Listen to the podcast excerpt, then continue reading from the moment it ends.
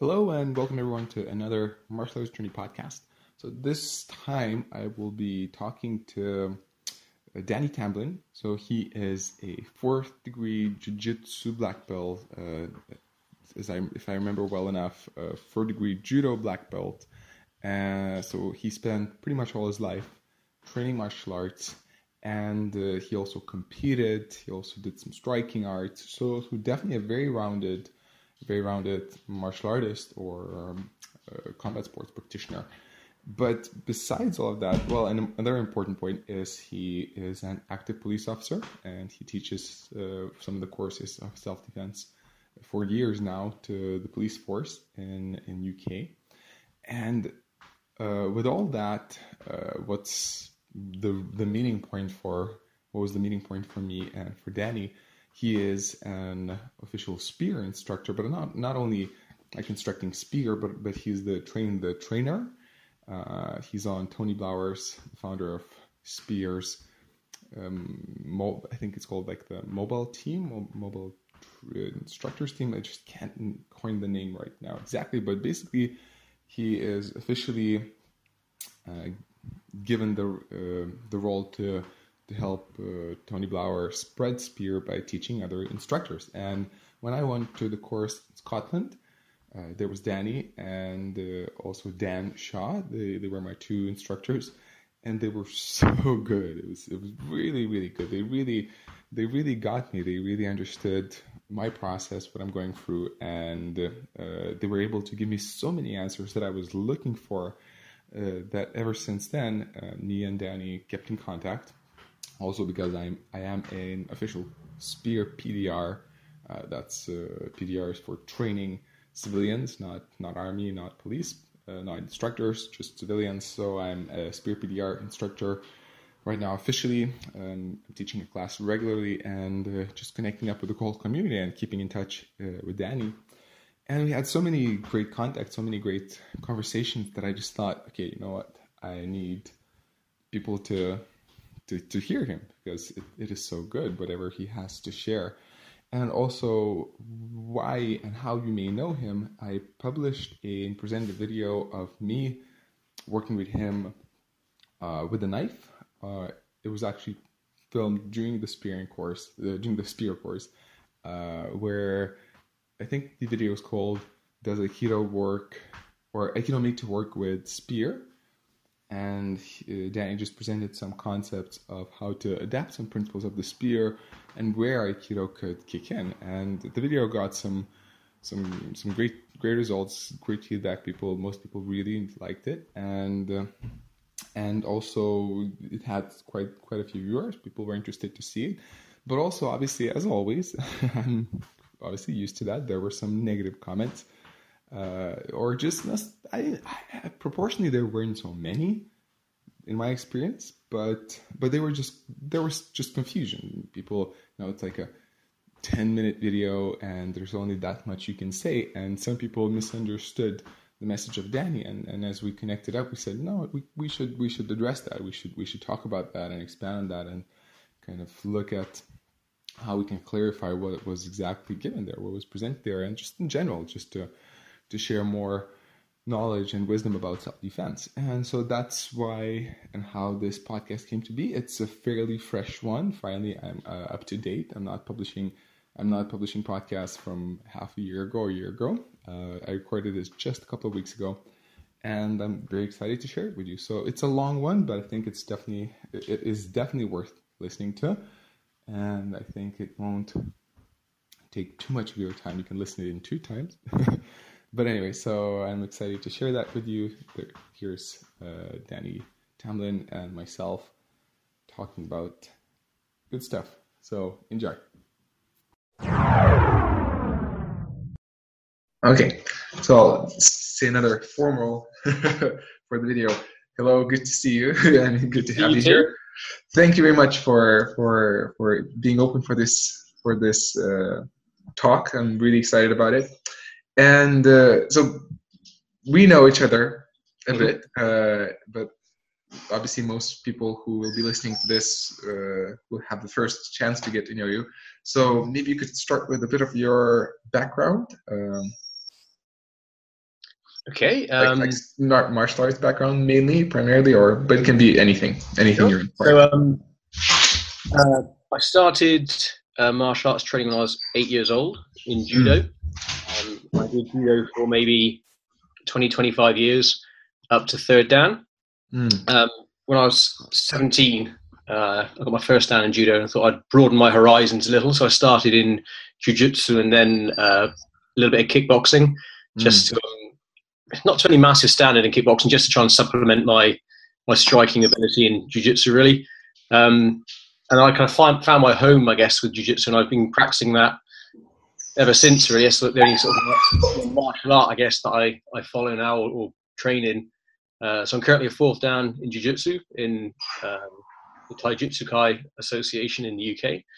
Um, my, I suppose, main interest in jiu-jitsu is the practical applications of it. So I've had a, background in competing. So I was the, British Jiu-Jitsu champion on three occasions. Competed at the World Games on a couple of mm-hmm. occasions. Won a few gold medals uh, back in 2006, 2007, around that time. Mm. But my main interest is practical application of Jiu-Jitsu, which is probably part of that is uh, developed through the spear system. A big mm. part of that, the spear system. Another part through my work with the police. Right. So a few a few moments to just take a quick look at. Uh, so because people will probably have some some of the listeners will have no idea about your background. So you are involved in uh, in police as a police officer as well. That's correct. Yeah. So, so um, I would um, presume for many years. Yeah, so just short of 21 years. So I, I joined the police in 97 when I was 21. Mm. So was, this is my 21st year. Mm. Um, spent a large percentage of that time involved in teaching personal safety or uh, self-defense to the police, mm. um, which is partly from my background in martial arts coming into it. Uh, I had a, a, long period of time, about 14 years as a public order trainer. Um, uh, I was about seven and a half, maybe eight years as the lead for personal safety. So I was the guy who wrote programs, trained our trainers, mm. and kind of uh, ran all our self-defense training for my mm. police service. And then I had five five years, six years on armed response, um, and a few couple of years as a firearms trainer and a close protection officer. And then most recently, the last couple of years, I've been in an unarmed post, uh, having been promoted. So I, I supervise a, I used to supervise a team, and now I'm a uh, more, I suppose, admin based, really looking more at strategic, strategic uh, considerations for the running of a, a, local section. I still have involvement with personal safety, but um, not so much as I used to. It's not my main role by any stretch anymore. Right. There's a lot of questions which spring for me from that, but uh, just before I go ahead, uh, we talked also before recording about uh, just mentioning your your instructors, or do you want to do that later as as we go more into your story, or what do you prefer? I don't, I don't know, whichever fits the best, really. I mean, um, in terms of my background, I guess I was very fortunate. My when I was uh, a child, when I started judo at eight, my instructor was a, a guy called Andy Jones who's um, I suppose not a name on the judo scene or martial arts scene, I guess, but an excellent, absolutely excellent instructor. Um, he gave me a fantastic foundation to to build on. Um, very patient, very technical. Um, just a, a, great judo player and a great coach. I still remember a lot of the lessons that he taught me. I still pass on that, that same methodology when I'm teaching certain throwing aspects and such like in jiu-jitsu. Um, then I suppose the, the two people who had the biggest influence on me uh, in martial arts and self defense. martial arts purely is a, a gent called Ross Giannicarlo, who's um, uh, the the founder of Taijutsu the UK, uh, very well regarded jiu-jitsu in uh, the United Kingdom and renowned throughout Europe. Um, the European representative of Sokofumo Tanaka from the Kododen Shinryu in Japan. Um, one of the founders or the, the pioneers of uh, mixed martial arts in the UK through the grappling strike uh, process. Uh, the first guy, not a lot of people know this, but the first guy to bring the Gracie family to the UK mm. um, back in the 90s. He brought Kali Gracie over. Um, and a real a, a Renaissance man, I guess. Um, very well versed, uh, versed in Koryu and Kobudo, um, but equally um, modern, progressive, contemporary. Um, in terms of uh, self defense, mm. I my ma- main influence is uh, uh, Tony Blauer, Spear System, mm. founder of Spear System, should I say?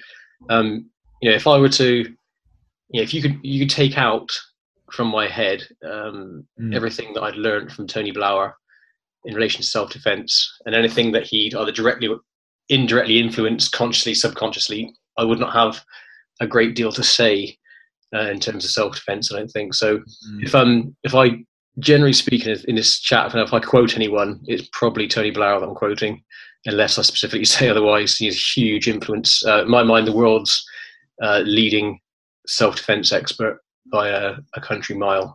Um, and again, I'm very fortunate. I've been able to train with Coach Blauer for it's my 13th year. Um, so I've, a, I've been very fortunate to be keeping some great company and standing on some very big shoulders. I think. Right. So this actually nicely leads into the next question uh, I had in mind. So so since we know each other uh, already a bit, uh, I heard bits and pieces about your story, and you mentioned a bit about how you were drawn into Spear or how you became inspired about the Spear system, uh, Spear self-defense system. Hopefully, most listeners by now know what we are talking about, but if not, I'm, I'm sure they'll get the picture of what Spear is as we talk.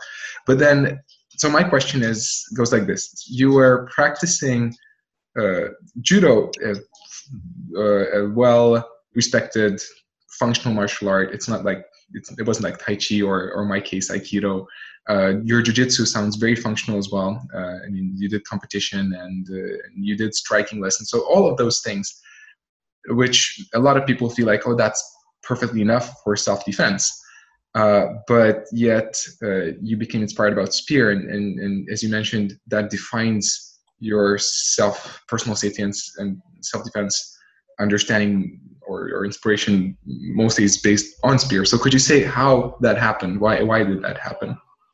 Um, I think I'd, I'd always consider myself to be an open-minded person. So uh, mm. I can always see the, the benefit in certain practices. And I think one of the benefits of jiu-jitsu is that it, it, covers so many areas, whether it's standing on the ground, uh, armed, unarmed, uh, striking, locking, choking, etc., etc. So it's it's quite a it's a mixed. So we take from other systems and methodologies and make use of them. Um, you, see a tactic somewhere and you think of that, you, you can make that part of your jiu-jitsu. Um, in 2005, uh, in my role as a, a, police personal safety trainer, I was um, given the opportunity to go on a spear course. Um, I think um, for me, it, it, was quite a like an epiphany, really. It, um, it raised a huge amount of questions I didn't realize I had in my head about practical application of martial arts and self defense because they are mm. different. Martial arts and self defense are different. Um, and it also answered an awful lot of questions that I knew I had.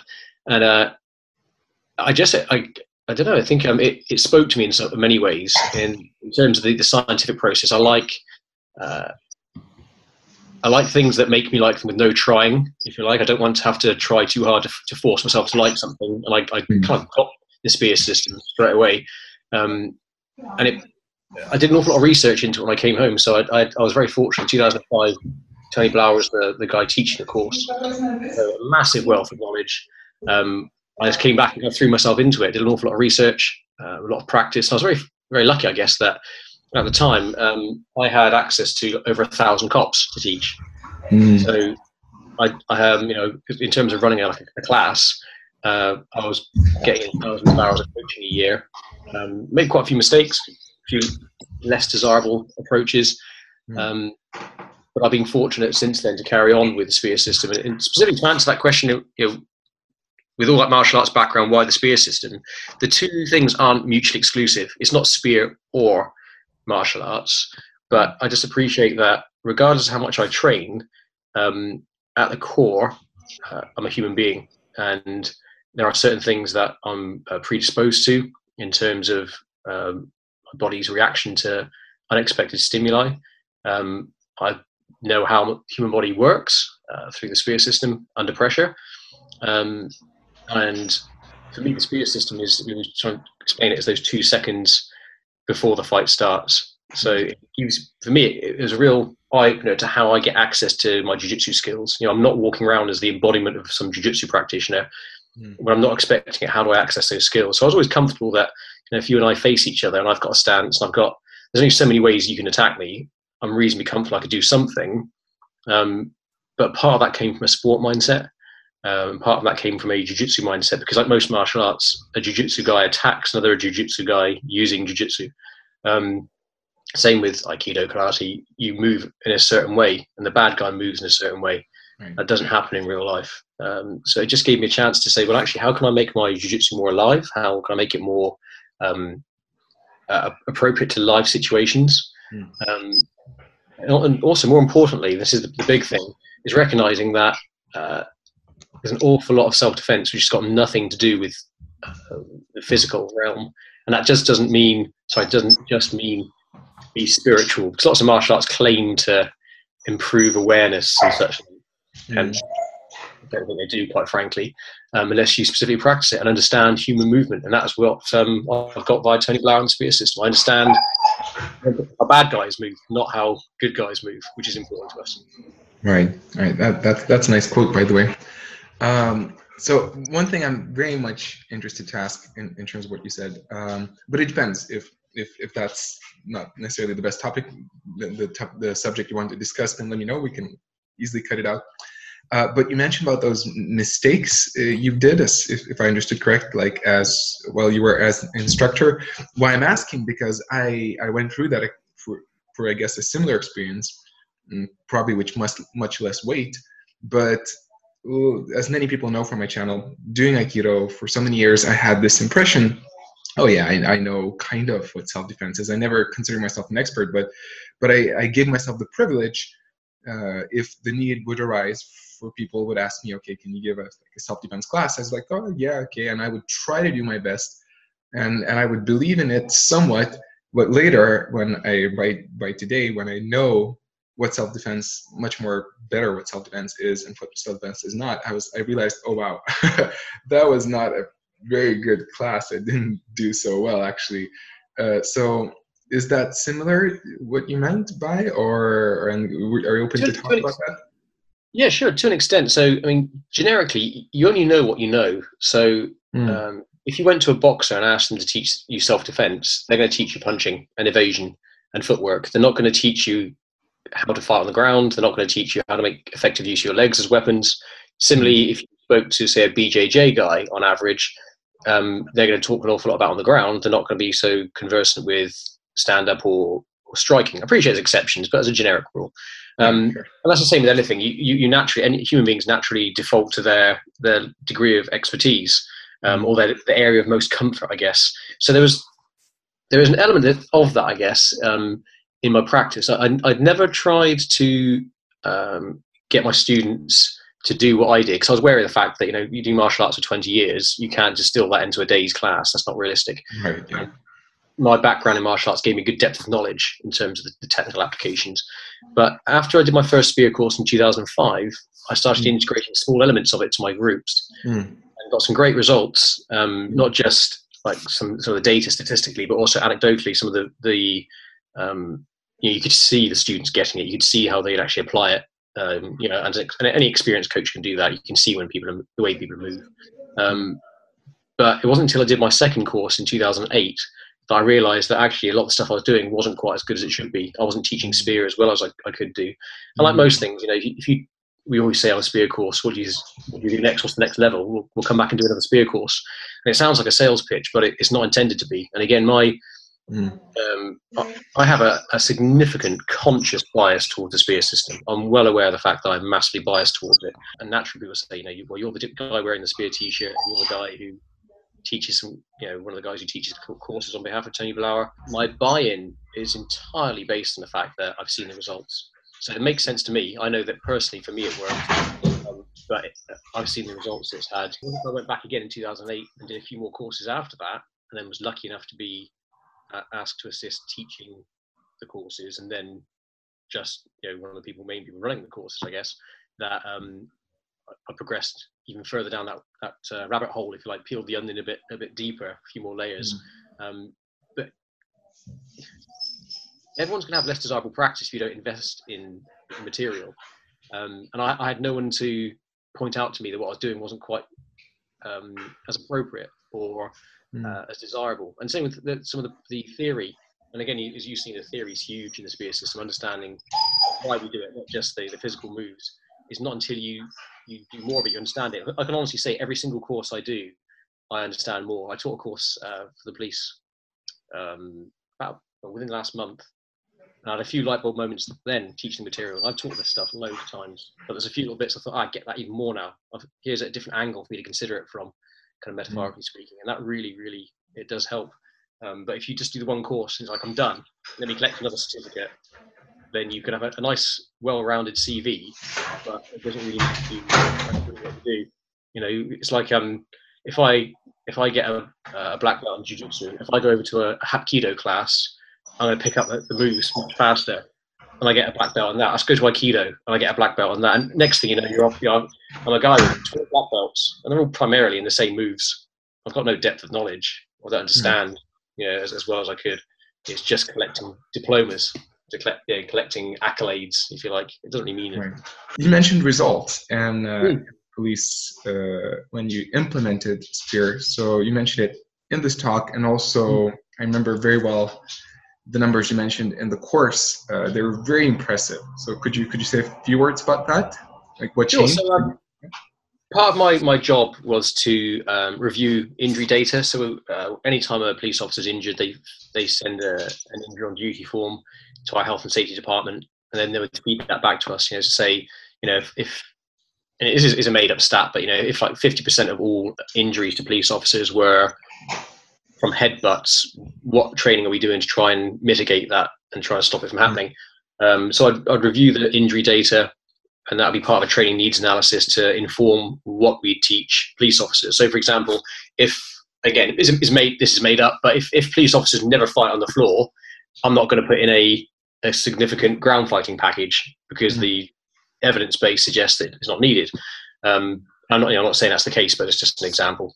Sure. Uh, so the first year that we had the Spear system, we started noticing some results.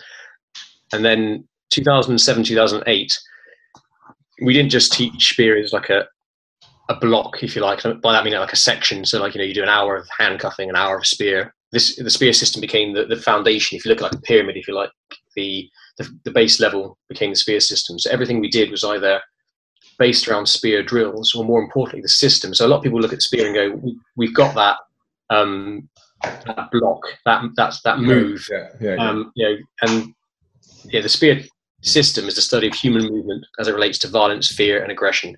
The spear tactic is the efficient use of the forearms within that system. So the, the forearms are massively versatile and a fantastic tool. You know, like a crowbar, you can peel people away with it, you can strike with it.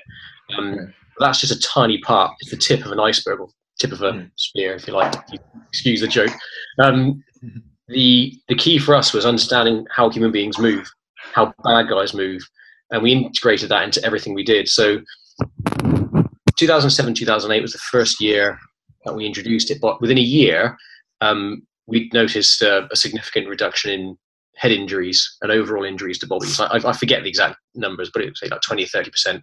Mm-hmm. But when we started to look a bit more deeply um, and break the data down, um, you could see that our arm injuries had doubled, our head injuries had halved.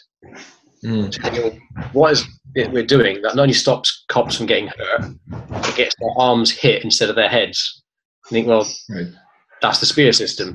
Um, right. Now, since uh, since that occurred, um, I've studied evidence-based practice at postgraduate level, so I'm able to look back at it that we, we gathered a bit more academically, if you like, um, and consider the counterfactuals. You know, what what was the difference? Is it because you know injuries went down because we had 500 more cops and everyone was given tasers, and, that, that, just didn't happen. You know, that uh, the, the police forces I worked I worked for was historically one of the worst funded in the UK. Um, so it wasn't because of massive investment in money. Mm. It wasn't because you know we were training you know 500 days a year. You know, it just was, mm. it wasn't the case. So um, we carried on looking at the data, and what basically transpired is my police service conducted the world's first independent research into uh, the integration of the SPEAR system into a defensive tactics program and the results. So, over a five year period, um, our operational injuries to police officers went down by 50%. Mm. Um, when you, you get senior officers kind of questioning, well, why is that? You've got less police officers. And think, hey, actually, yes, a good point. We have got less police officers, but we've got like 15, 20% less officers, 50% less injuries. is it because you're arresting less people? We have different ways of dealing with offenders. So it might be that sometimes historically you'd have arrested somebody, whereas now you might issue them a ticket. And again, the data doesn't add up. So 50% mm hmm reduction in injuries. Again, I can't think of the data, maybe like a 20% reduction in arrests. However, arrests for assault police went up. Mm. So more people, you know, we were arresting people because we had no choice to. Um, and again, important to point out the difference between arrest, uh, sorry, assault and injury. Um, assault statistics don't in, don't bother me, not really. If every single police officer in the UK gets assaulted, uh, that doesn't bother me. It's the injuries they receive. So an assault could be a touch. Yeah, you know, I get, that sounds as a, as a soundbite. Danny Tamblyn doesn't care if cops get assaulted. That's that's not what I mean. It's the results. It's the injuries that the yeah, matter. So if someone said to me, "You had ten injury or ten assaults last year," they were slight reddening to the skin. I don't mind too much. If you said you had five injuries and they're all broken legs, that's a massive concern. So um, I didn't think much of it beyond the fact that you know this is great data and it works. Um, again, when the Spear system talks about how human beings move, they talk about primary initiation attacks, how things like bear hugs, tackles, haymaker punches are the most common causes of injuries to people. That matched our data. It said the same thing. So I'll probably mention the course. One day I was in a on a, a course um, in a hotel waiting for the course to start the next day, and uh, Tony Blauer was staying at the same hotel. So I kind of politely said hi and you know looking forward to the course. And um, he's one of these people that always remembers you. So I'd, he'd only seen me once on the course two or three years previously, and he said, "Oh, uh, how's the competing going?" So you remember that I was, I was grappling and uh, competing. Mm-hmm. I'm just yeah, yeah, it's all good. Um, and I said, "Oh, yeah, spear systems great." And he's like, "Yeah, I know. I invented it." Just kind of joking. I said we had some great results, and you know, then he kind of goes from that professional politeness to the genuine interest. No, I yeah. started saying the figures, you know, like 50% reduction. He's like, oh, wow, that's, that's great. How often are you training? So six hours. He said, wow, is that like per week or per month? I'm like, no, that's per year. Right. so his jaw drops. Like, no way. And so, again, it doesn't seem to make sense. But when you put your martial arts head on, you know, if I practiced whatever, karate, judo, jeet six hours a year, would that help me? Mm, probably not. Um, the fact was, people were doing what they wanted to do as human beings, but they were doing it faster, more efficiently. They were, you know, their arms were getting hit, their heads weren't. Um, someone suggested, "Was oh, that because you're just going out and all your cops are just like assaulting people at a really early stage in a confrontation inappropriately?" Um, if that was the case, we were getting more complaints. Our complaints for use of force went down 60% in the same period.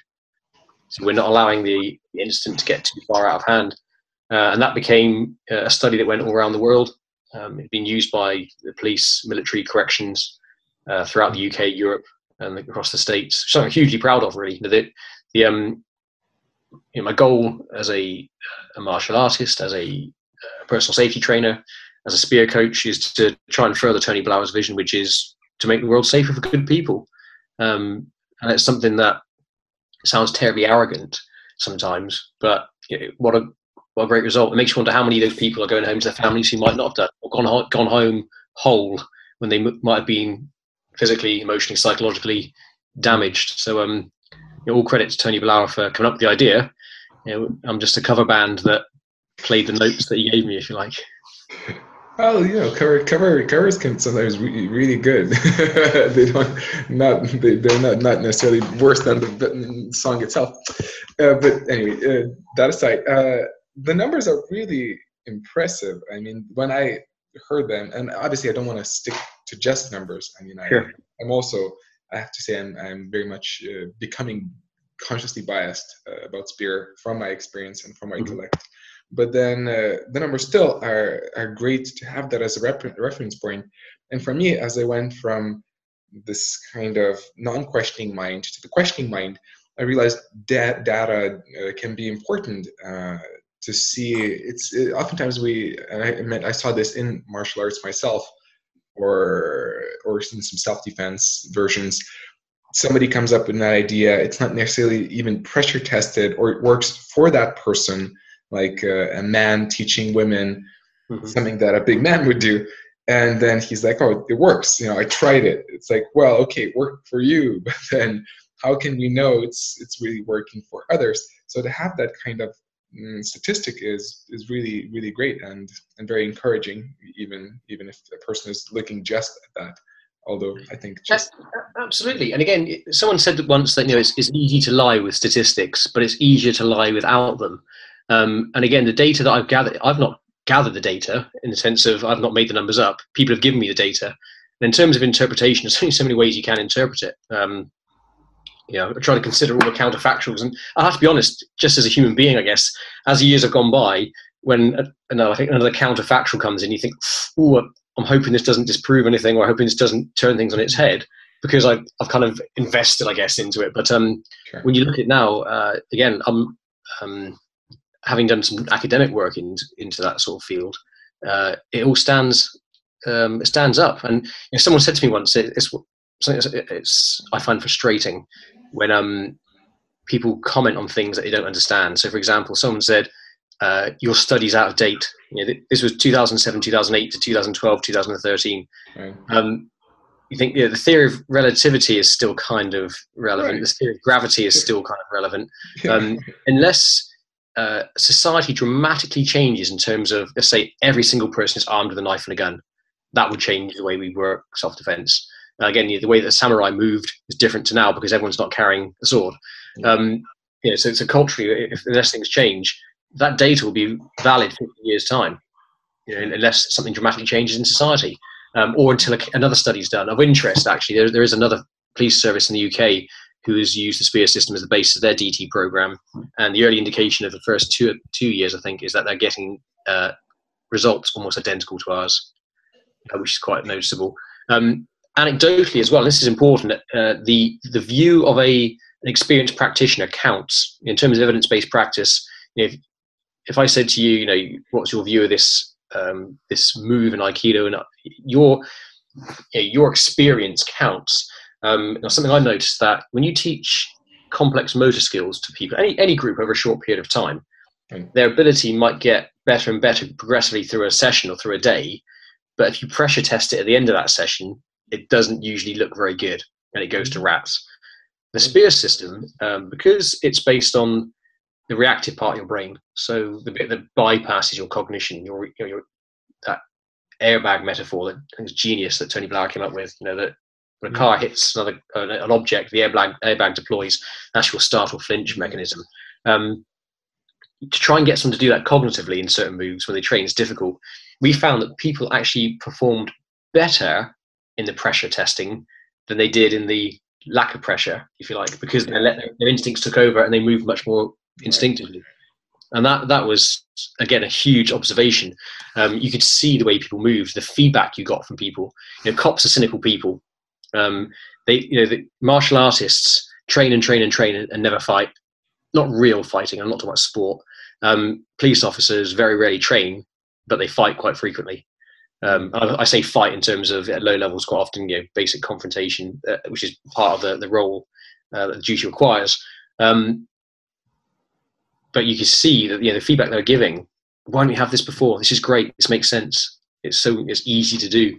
It's not some technical, complex martial arts move, which was always the case in the police service. If you look at the, the police manual, in most countries, it bears a great deal of resemblance to basic jiu-jitsu syllabus in terms of, and you recognise that from Aikido as a uh, Aikido being derived from jiu-jitsu in, in mm. certain elements. Um, you know, that the commonality of movement. You can only twist a wrist so many ways. You can only twist or bend an arm so many ways. Sure. Um, you know, historically, the police in the UK were taught a mix of Aikido and Judo mm. back sort of 20, 25 years ago. Mm. Um, you know, the, the, moves work technically. Uh, applying them tactically is another matter. Whereas, you know, cops that are doing the spear system are saying, "Hey, this this is this is great. This works for us." So they're saying it. The training shows it, and most importantly, the results they're getting operationally, they show it too. There's definitely one more question I'll want to ask in regards to this subject, but I'll come back to it later. Uh, before that, I want to make sure we touch some main subject. So, but it's related to actually what you said just at the end. Uh, one of the inspirational points for us to to get together for this uh, for this podcast was actually the the video I published already. Mm the one we did, the one we filmed while I was yeah. in course you taught in UK, and the kind of Aikido exploration of how Aikido could come in in a knife defense, uh, yeah. looking through the kind of perspective of spear. And uh, as we discussed online uh, together, there were some comments you looked and you realized, oh, people are not really getting exactly what what was the message. So maybe we could uh, you could say a few words about that. Sure. I mean, um, I, I, I, kind of briefly scanned the comments because you, hmm. um, you can get far too into that in some ways. Um, the problem with the internet is, you know, the internet doesn't make you stupid; it just makes your stupidity accessible to other people. um, I'll remember and, this one. And quite often, you know, people. Some people uh, take those comments as an example, if you like.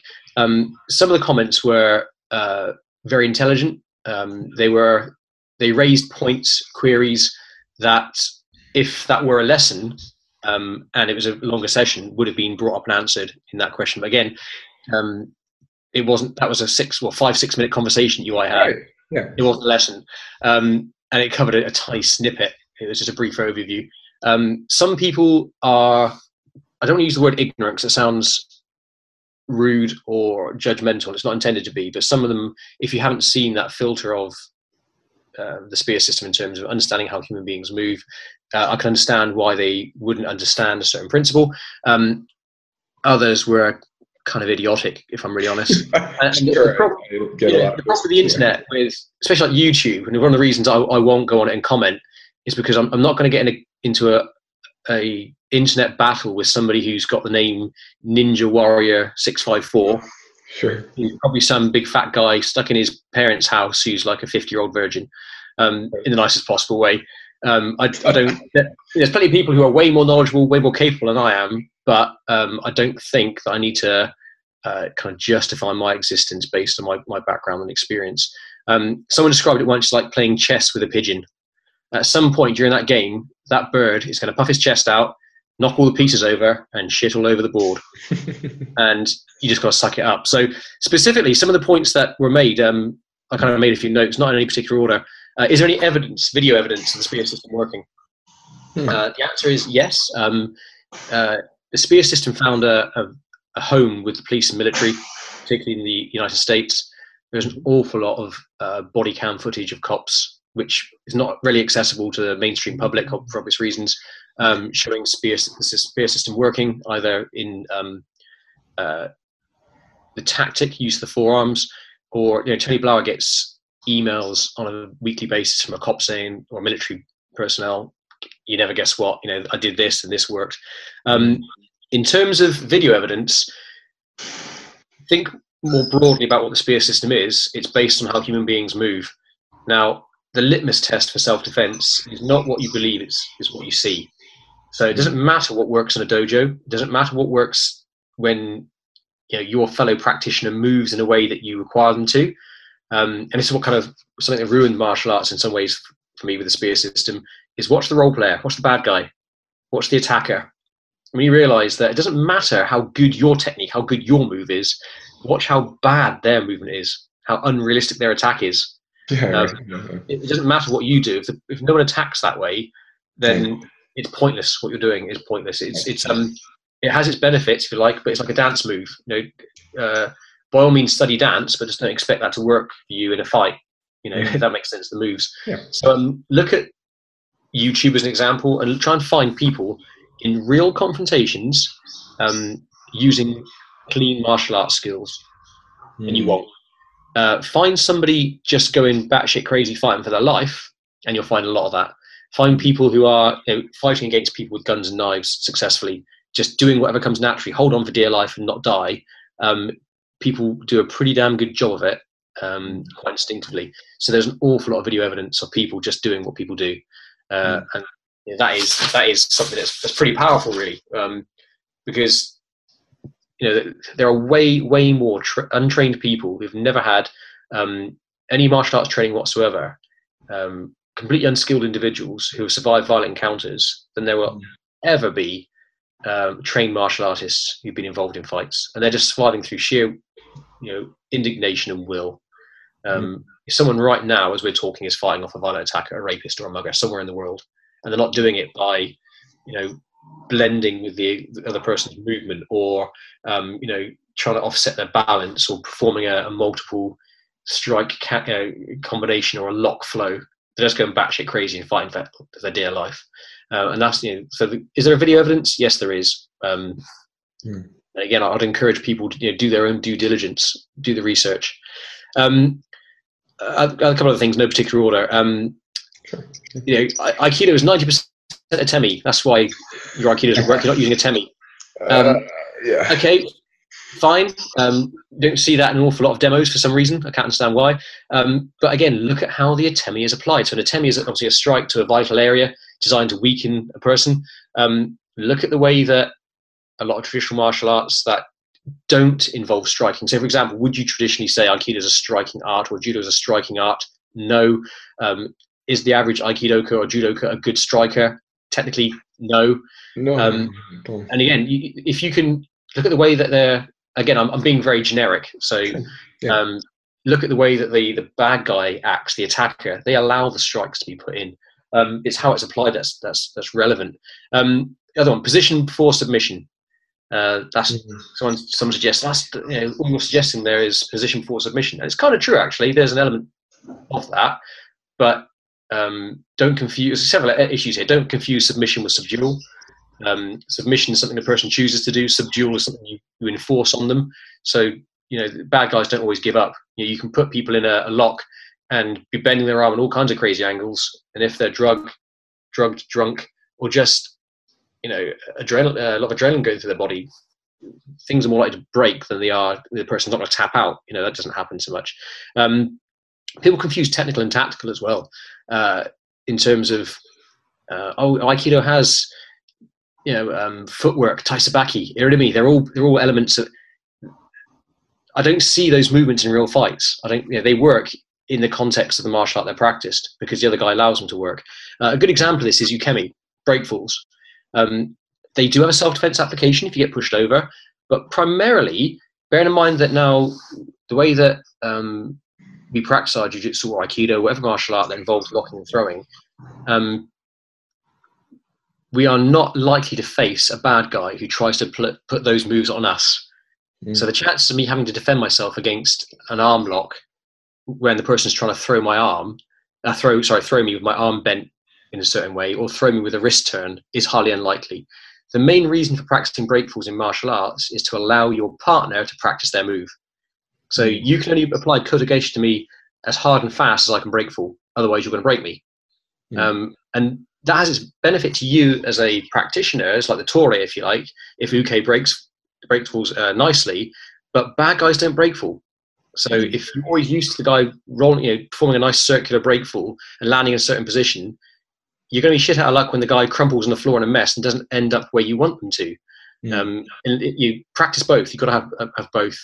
Um, someone else uh, give them what they want.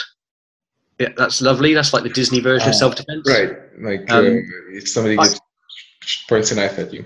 Yeah, um, you know, as a mugging, take take yeah. what you want. Uh, in principle, yeah, I kind of agree. So we always work in the spear system on three Ds: detect, detect, diffuse, defend. Detect to avoid, um, diffuse to de-escalate, and then defend. So the physical stuff is the last bit. If I think that giving the person what they want will uh, diffuse the situation, make me safe, of course I will. And someone suggested rather than being a hero, it's not about being a hero. It's about going back to your family. This is about surviving an encounter. So you know, we have to assume or hope they're a trustworthy mugger. You know, if the guy told me, "Give me my, you know, give me your money and you'll be okay," well, he seems like a decent guy because he's holding a knife to my throat and he hasn't cut me yet. I'll, I'll just agree with him. So by all means, do that. But generally speaking, you have to understand that a bad guy wants one of three things: your property, your body, or your life and they don't want it to take too long. They don't want to get caught. They don't want to get hurt. So if you can make any of those three things happen to them and make the first part more difficult, you know, what if the guy holds a knife to you in some way and says, "Give me your money," and you, you go, "Okay, just don't hurt me. You don't do anything stupid." You hand the guy the money nice and slowly, and then he says, "What else you got?" And you're like, "Dude, I've got nothing. You've got all my money now." That's bullshit. I don't believe you. You know, the guy's clearly on drugs or he's angry and starts grabbing you and roughing you up and trying to search your pockets and then starts to get a bit more desperate. Or he says, um, okay, come with me. Mm. And starts moving you to a secondary crime scene. Nothing good is going to happen to you at a secondary crime scene if the bad guy's moving you. So we, we, if people are happy, we'll assume that the only reason we're doing anything physical is because D1 and D2 haven't worked. I've got myself in a bad situation. My D1 detection skills, they weren't there or they weren't sufficient, and I can't defuse it. I can't make this safer by maneuvering myself away from the situation um, or or talking my way down. That hasn't worked. I think I'm in trouble. That's the only reason we're going to do it. There are certain circumstances where you can't just walk away. And again, someone suggested, run, just run away. That, that's brilliant if you can run faster than them, or if they're not blocking the only exit. How do you run from somebody in a lift? How do you run from somebody if you've got your family with you? Hey, as long as you can run faster than your kid, you know you're safe. Um, you know, it's, it's, like running, you know, running from a dangerous dog. As long as I can run faster than my family, um, you know, your kids are going to get eaten. You're not. Um, so it doesn't kind of it doesn't really demonstrate an understanding of the psyche of the bad guy. It doesn't really demonstrate. Sorry, that question or that thought process doesn't really demonstrate a, a real understanding of, of, violence. And again, I don't profess to be any form of expert, um, but I've been, say, a police officer for nearly 21 years. Um, I know what bad guys do. Um, and on top of that experience, I've studied what bad guys do via uh, you know, Tony Blauer's lens in the spear system, if you like. I understand bad guy mm. behavior. Um, yeah. be, being nice to them doesn't always work. So, you know, that, the idea that you might make them more angry, that's like a school thing. If the school bully hits you, don't hit him back, it'll make him more angry. Um, again, this is not school playground stuff. This is real life mm-hmm. adult stuff. Um, spear is Krav Maga. That was another one. Um, they're basically the same move. Um, I can kind of understand where people come from to a certain extent. But Krav Maga, and again, I'm not, not knocking it. I've, I've been through a, um, uh, a law enforcement instructors program in Krav Maga. I've been very lucky to train with Eyal Yanilov. Again, I'm not a Krav practitioner, so I've got a very basic understanding of Krav. But Krav is still a complex motor skill martial art. It's still pressure tested. It's still um, it, it's inverted commas street related, if you like, but it still involves complex motor skills. Someone said, um, that the knife defense to the throat is uh, straight out of Krav. Um, check this link for a more advanced version. Well, why would you want a more advanced version? Here's a more difficult, complex, technical way of doing it. Um, you know, I remember Tony Blauer telling me a story years ago when before he he um, sort of travelled the world teaching. He had his own like, martial arts or self defense center that he trained at, and someone was watching and went, uh, "I think that's an excellent women's self defense class there. I like I like what I saw. Do you have anything that suitable for guys?" And he's like, yeah, it's exactly the same program. The guy's like, what do you mean? Said, well, if I can make this work for smaller, weaker, on average females, wouldn't it work for a guy? And people always want the technical, fancy, you know. And again, I'm sure you, if you haven't found this already, people, you you will find this that when you change the way that you teach your self defense, do people want to be genuinely safe and be in a better position to protect themselves and their family, or do they want a downgrade and a certificate and merits and such. Like people want, uh, in basic, I suppose, transactional analysis, that basic human psyche thing, they want a warm fuzzy, they want a certificate, they want a gold star, they want a black belt. There's nothing wrong with that. Uh, that has its, its benefits, but don't confuse technical with tactical. Um, you know, don't confuse the trademark with the truth. I often say you, know, you two people want uh, something flashy, which is why people buy into bullshit like no touch knockouts and such like. Mm-hmm. You know, it's a, a dangerous path to go down, um, and it's just going to get you hurt. Um, the movement, I think they, that was demonstrated. I think they said there's a knife to the throat, and if the only thing I can move, like, you know, my hands can't move because I'd see it, is to knock with the shoulder. That just happens to be the closest weapon, closest target, and the thing that will clear that weapon away. If you then turn that into something technical, um, you then could have 500 different techniques, and it's too much to remember. Just do what comes naturally. So, um, you know, are there similarities between spear and krav? Very, very on the surface, very, very, uh, but no more than that. If you scratch the surface, um, it's not comparing apples and apples. They are apples and oranges. They are completely different because there's, even if you talk about martial arts, have a similar movement pattern with the arms, the process behind why we do what we do, there is nothing right. like it to that right. depth. Um, uh, you need to practice it to become second nature. That's the only way to be successful. That's great, you know, a lifetime of practice. Like get again going into the general idea, and I'll perhaps talk about later if you want to, about the difference between martial arts and self-defense. That's part of what the word jutsu means in jujitsu or karate jutsu or aiki jujitsu as it as was. Um, it's a lifetime study. What if you get attacked tomorrow after your first class? You don't have a lifetime study. And also, again, be very careful you practice. You might get good at the wrong thing. I'm going to move this way. But what if that's not the best move? What if your best move triggers their their best counter? You know, mm. you need to do what's worse for the bad guy. Sometimes you can be so desperate to apply your style, your system, your art.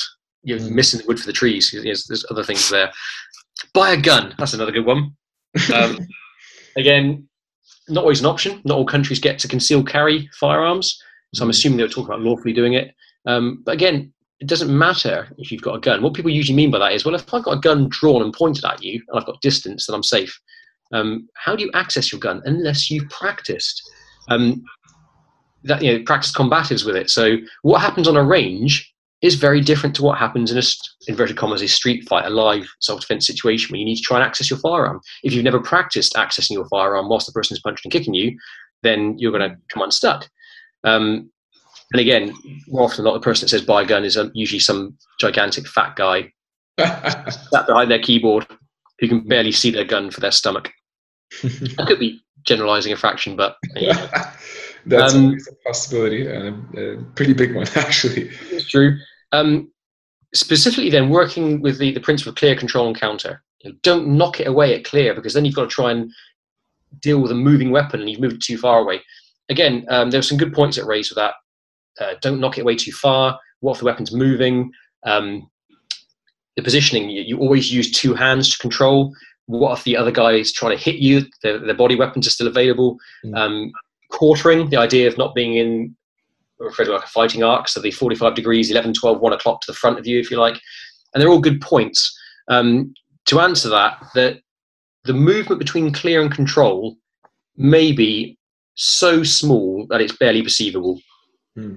So it may look like you've just grabbed, but there's always a small clearing option. Uh, the rationale for that is is taking advantage of the startle flinch mechanism. And what I mean by that is, if imagine you're facing somebody in a training arena, uh, training arena, and you're maybe two to three feet away from the other person, and they've got their hands behind their back, and in one of those hands, you don't know which one they've got a knife. So with their right hand, they lunge towards your stomach, and you use both hands and you clamp uh, their wrist area, and they do that five or six times, and you get much faster at it. And then next time they do it, instead of lunging towards your stomach, they slash towards your throat. Your initial response is to go towards where you think it's coming. You're going to miss the angle where it's coming from. Hmm. If you clear, if you allow your startle flinch mechanism, allow that airbag to deploy, you will orientate, your arms will orientate towards the threat and protect the area that's being attacked. Hmm. Then you can control. It may be that the perception of it, in terms of it was filmed, you can't even see the difference between the two. It might be that clear and control almost become the same movement, but there's a definitive or definite uh, intention of clearing, not allowing the weapon to be in a position where it can harm you. And that means clearing the weapon away, clearing you out the way. And again, you should always clear it in a certain direction. You don't get that choice always. So um, it may be that, you know, let's say that a guy does a classic in training, a lunge towards the stomach with their right hand. And your movement is to use body movement. You pivot with your front leg, your left hand blocks, you step out the way. Um, try that when you're both stood against a wall and you can't move to the left or Mm. practice it when you're lying on the floor and the guy is above you. Um, the principle of clear control and counter works in any scenario, in any position, in any environment, with any weapon. Um, then the technique comes at the counter stage. In terms of if you're holding on with both arms, you know, uh, the other guy can use their weapons. Yeah, that's a good point. You won't always be holding on with both arms. We'd, we'd always advocate using two limbs to control one, perhaps, but that might be by wrapping the arm with your arms. It might be by clamping the arm. It might be by pinning it. Um, it might be that you're operating inside the person's arms or outside the person's arms. You don't always get a choice. You get what you get. Uh, the bad guy controls the fight. Absolutely right. They can use their other other tools, their other hands to punch and hit you. That's a very fair point. However, if someone attacks you with a knife or threatens you with a knife, as I'll keep it to that at the moment because that's the scenario that we were talking about. If someone threatens you with a knife and you start to grapple with them and protect yourself against that knife, they are now fighting over a knife. So they're just as likely to use two hands to try and grab hold and stop that weapon being brought back towards them. Um, again, statistically, uh, if someone attacks you with a weapon or threatens you with a weapon, if they're disarmed in any way, they are more likely to try and run away. Uh, you know, that, that's kind of a, a proven fact, if you like. Um, as just as clear and control are so close together, we're not going to do some big dance. You know that we would we were talking and discussing some principles. You might be clear and controlling for a second or two seconds, or it might go on for some time. The sooner you can start introducing parts of your body, tools to parts of their body, targets, we're starting to be tactical. Uh, now that might mean that as soon as you've grabbed, you drop the headbutt on them, or you, you know, you you pin them and put a knee strike in. So yeah, absolutely start hitting them as soon as you possibly can. Don't just hit them though. You know, someone said, "Have you not heard of atemi? Just use atemi strikes." What's happening to this arm that's waving around? You know, one punch, one kill. Bullshit. You know, yes, you can hit people when they get knocked down, but people take a serious amount of damage. You know, people can be punched and punched and punched and don't care. So it might be that you know um, you can do that. What if the guy's wearing a motorcycle helmet when he mugs you? And again, I'm aware of circumstances where that's happened. And your move is, I'd always go for the throat, or I'd always punch him in the face. Well, good luck. You're going to get smashed up hand. It ain't going to have much effect on that person. Um, you take what's what's there, which is why a lot of the drills in the spear system we looked at, uh, Range Rover, uh, the ECT process, emotional climate training, looks at making you think outside the box, being a bit more open to ideas. Um, the demo wasn't realistic. No, you're right. It wasn't realistic. It wasn't a demo. it was a, it was a conversation. Um, you know, if, if, if that were a class, point with that there. But again, the key is pressure testing it. The key is, but you have to go through a process. You don't, um, you know, your first boxing lesson. They don't say stick some gloves on, get in the ring and spar. You learn footwork. You know, you learn body movement. You learn how to jab, punch, how to uppercut, etc., etc. Um, so the, yeah, that I think that's a bit of a lack of understanding there. If, if you couldn't pick up that that was just two guys talking about some basic applications of principles. You, know, you, need to broaden your horizons a little bit, which without being too rude, but you know, I don't want to say the guy's stupid, but it's stupid. Um, someone else, they say uh, a great one: um, create and maintain distance. How? Like you get the choice, like you can control it. If you can run away, run away. Um, but again, I don't understand how people think that they can just suddenly back away and move away. Moving away from danger more often puts you in more danger. Mm. Um, and and the last thing that really kept, kept to my head is um, if you really need to defend yourself, you've got no chance. You know, if the guy really wants to cut you at some point, you, are dead. What kind of process is that? So so just not learn any martial arts self defense. Um, and again, it simply isn't true. It's like mm. saying uh, rule number one in a knife attack: you're going to get cut. No, um, you might do. You might well get cut. There's a good chance of that. But in terms of your mindset, if all you're thinking is, I'm going to get cut, I'm going to die, you know, mm. where's your motivation if your expectations are so poor? Mm. Um, you know, what are you visualizing? You're stuck in a fear loop of, I'm going to get cut, I'm going to get cut. You may do, deal with it afterwards. Learn first aid, learn how to put a tourniquet on yourself, learn how to use the clothing you've got to try and stem the flow of blood if you have to. But mm. um, there are plenty of people, again, look on the internet, who fight mm. back against people attacking them with knives, or threatening them with knives, as was our scenario, is say just a threat. It wasn't someone trying to stab us. Mm-hmm. Um, it, that's just nonsense. You know, if that's what you're going to accept, then you know, your, your children aren't going to see their father again. Um, your parents aren't going to see their kid again. Um, you know, what if they're with your family? That's well, my family are fucked. Then bad luck. That's that's nonsense. Um, you know, don't fight back. It, it won't work.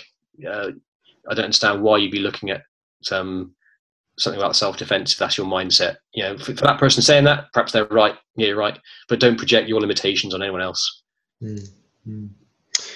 One in, in, relationship to what you're saying uh, one of the most ins, ins, one of those quotes which inspired me most i heard coach blauer say it in one of the talks podcasts i listened to uh, that the question of what with what level of imperfection will you become satisfied mm. with? I think I'm, I'm, quoting that right. Yeah.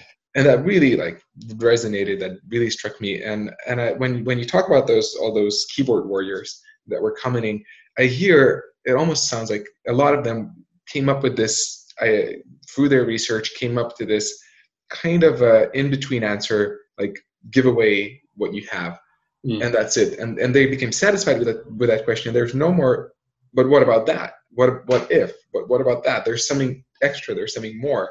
It doesn't always work but some people really seem to like to just have that answer. Oh that's that i have that box covered you know that's done no no live pressure testing no no questioning it, it's it's really crazy i find and i, I think it's great you're you're you're questioning that and uh, and kind of encouraging people to not stick with a just a blunt idea and uh, kind of somewhat answer.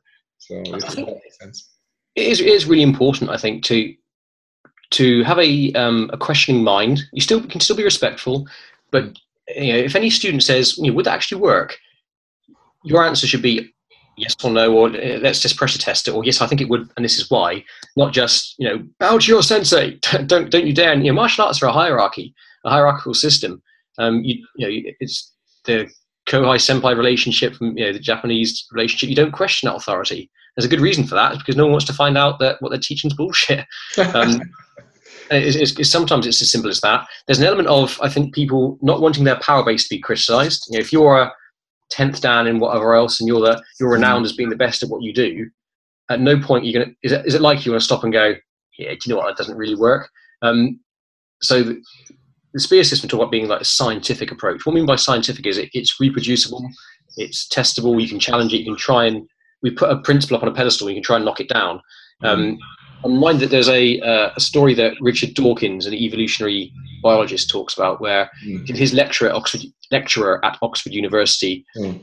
taught a principle of science, something to do with the brain work. I think off the top of my head, I, I, don't remember exactly, for like a period of 15 years. And then one day he's at a uh, like a lecture, and someone disproved what he said. So it proved that what you know this guy was really well renowned. He was wrong, um, and he went up to that person, shook his hand, and said, "Thank you." You know, thank you for proving me wrong. Thank you for contributing new knowledge. Would you get that in the martial arts? Thank you for proving that my systems doesn't really work. thank you for proving that actually, you know, I'm not making people safer. You're not going to get that. Um, so that's that's one side. The other side, I think, is people always want to have, or quite often want to have, um, someone else look after their their problems for them. Tell me it's going to be okay. So if I convince myself that actually, do you know what? Hand on heart, I, I, don't really have much faith in my skills. I, I don't think this is going to work. Um, I don't want to tell anyone that, but ah, here's an answer. I will get out of this because I'll just give the person my property and that will end it. And the more I say that to myself, the more I convince it, it becomes like a self fulfilling sort of prophecy. And that's my go to answer. Don't worry, I'll give the, that away to the person. And I can kind of hide my insecurity and my, my lack of ability behind that sort of shield, if you like.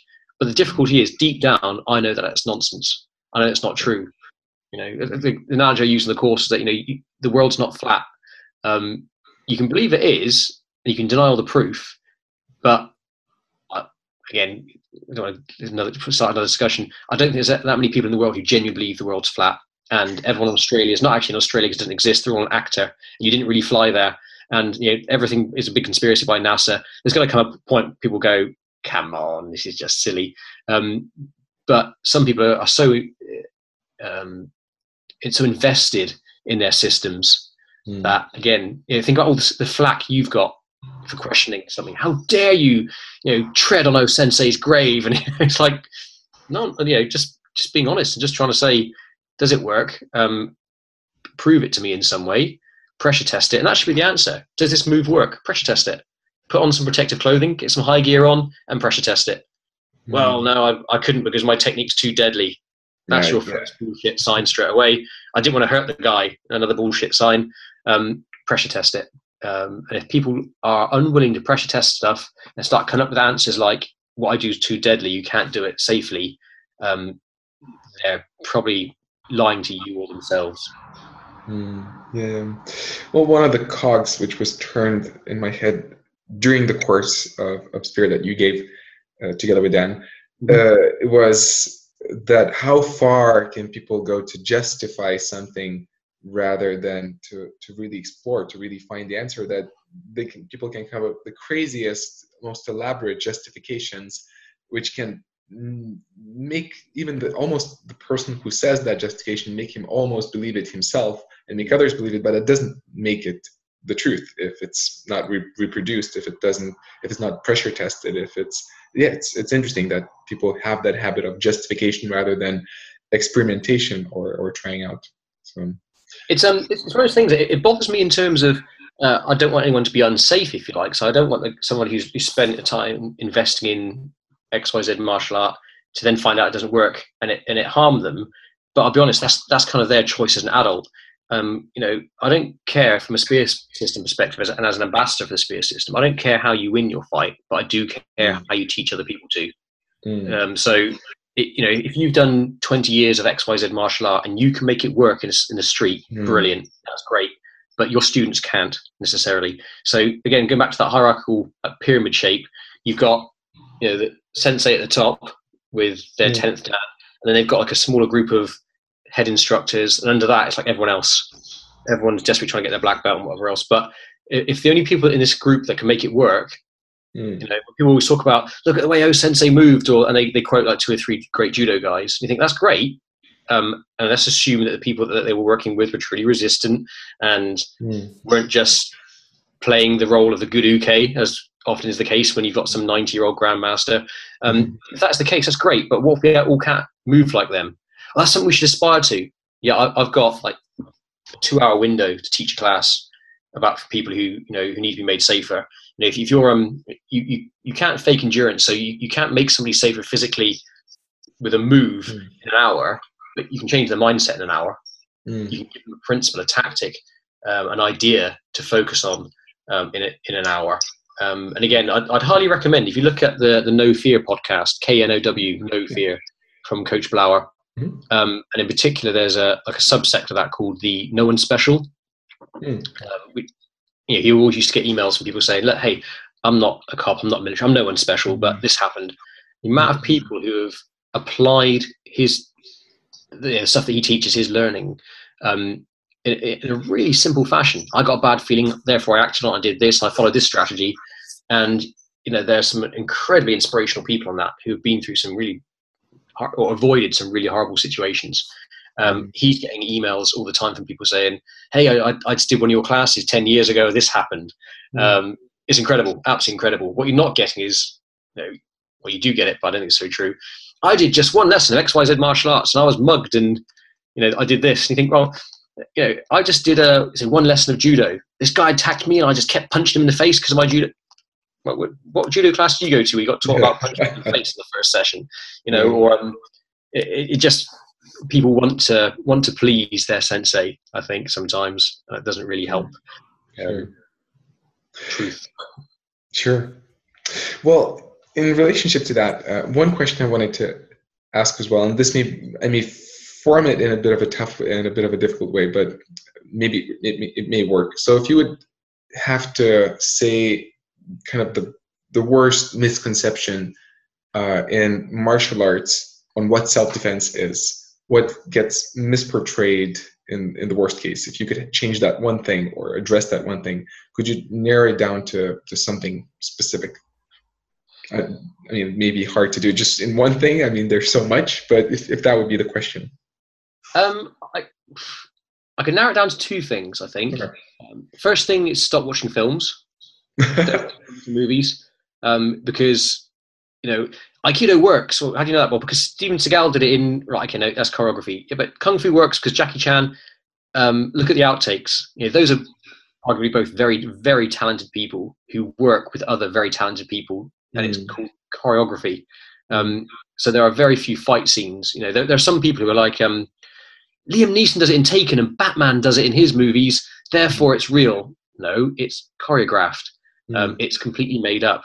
So uh, unless it's CCTV footage, body cam footage, dash cam footage, it doesn't count. Um, and again, the, the second part of that, if you like, is don't confuse the categories because it links. So within the Spear system, um, Coach Blauer came up with a description of four categories to explain this, this question, if you like. Mm. Um, category one is all martial arts, uh, judo, karate, uh, you know, um, aikido, etc., etc. Anything with a, a do or jutsu at the end of it, etc. Um, category two is combat sports, so the sporting elements of boxing. Um, Tomiki Aikido arguably is a sporting element. Um, uh, you know, judo, boxing, kickboxing, etc.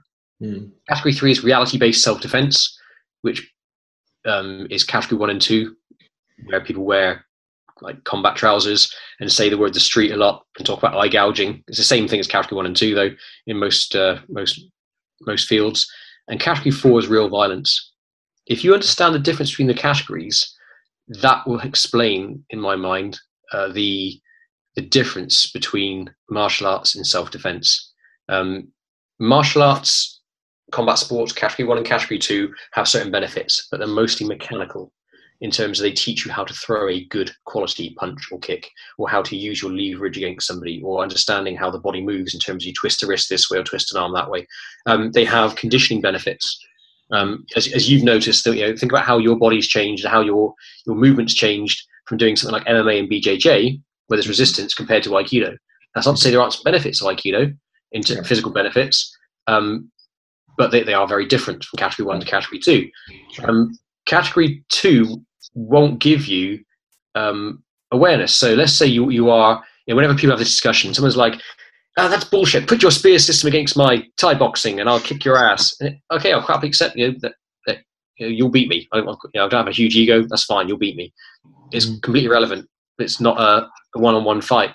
Um, how does your martial art, your combat sport, whatever it is, um, raise your awareness of real life violence in terms of understanding pre-contact cues, pre you know indicators that a person's getting violent, understanding a person's posture or body language. I don't just mean fighting posture, but recognizing that you know if, if you've got a guy uh, stood outside um, uh, a shop somewhere and he's leaning against the wall, one of his feet against the wall, hands in his pockets, and um, as you walk out with bag full of shopping, the guy stops leaning against the wall, takes his hands out of his pockets, and stands up, both feet on the floor.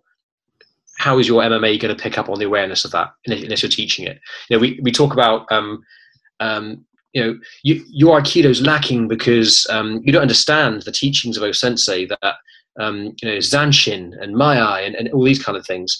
And quite frankly, they're just words. If all you say to somebody is "Don't forget, um, have good awareness," don't forget, um, you know, check for escape. If that's what you're saying, you know, be mindful of the signs the person gives you when they're becoming angry. Well, unless you're practicing that and, and visualizing that, you've got no idea what they look like. Unless your training replicates real world real world violence and what the bad guy does, always come back to what the bad guy does and how they look, you're not practicing for violent encounters. You simply aren't.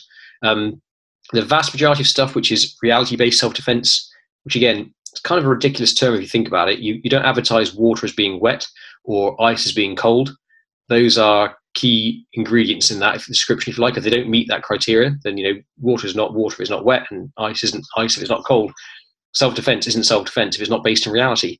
Um, just you know, doing some sort of move on the ground in a gi, but saying the words in the street mm. and in a real life encounter doesn't suddenly make it fit for purpose for a category four real real violent encounter. Look at um, uh, you know, the spear system's got this, that, and the other, which is an X, Y, Z martial art. Um, Tony Blauer was coming out with this stuff in the like, early to mid 1980s.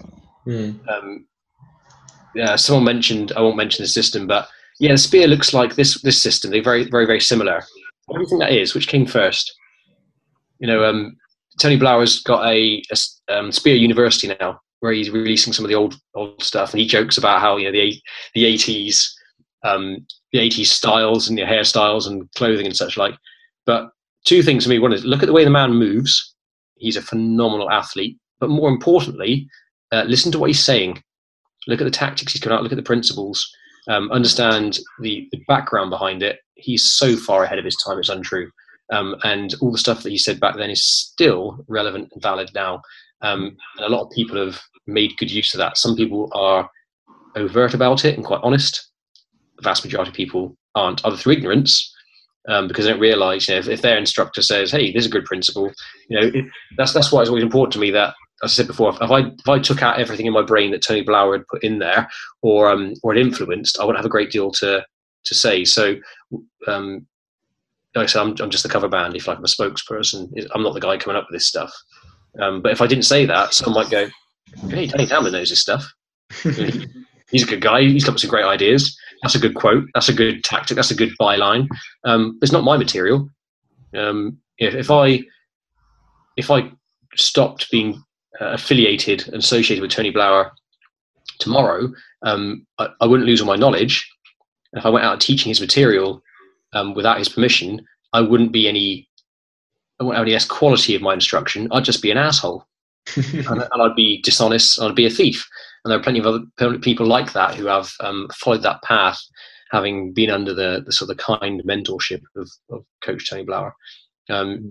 it's just it's just trying to be honest, really. You, know, you, you wouldn't disrespect your own sensei in that environment, so why do it here? But the main message for me is understand the difference difference between the categories, understand what the benefits are, what the limitations are of a martial art.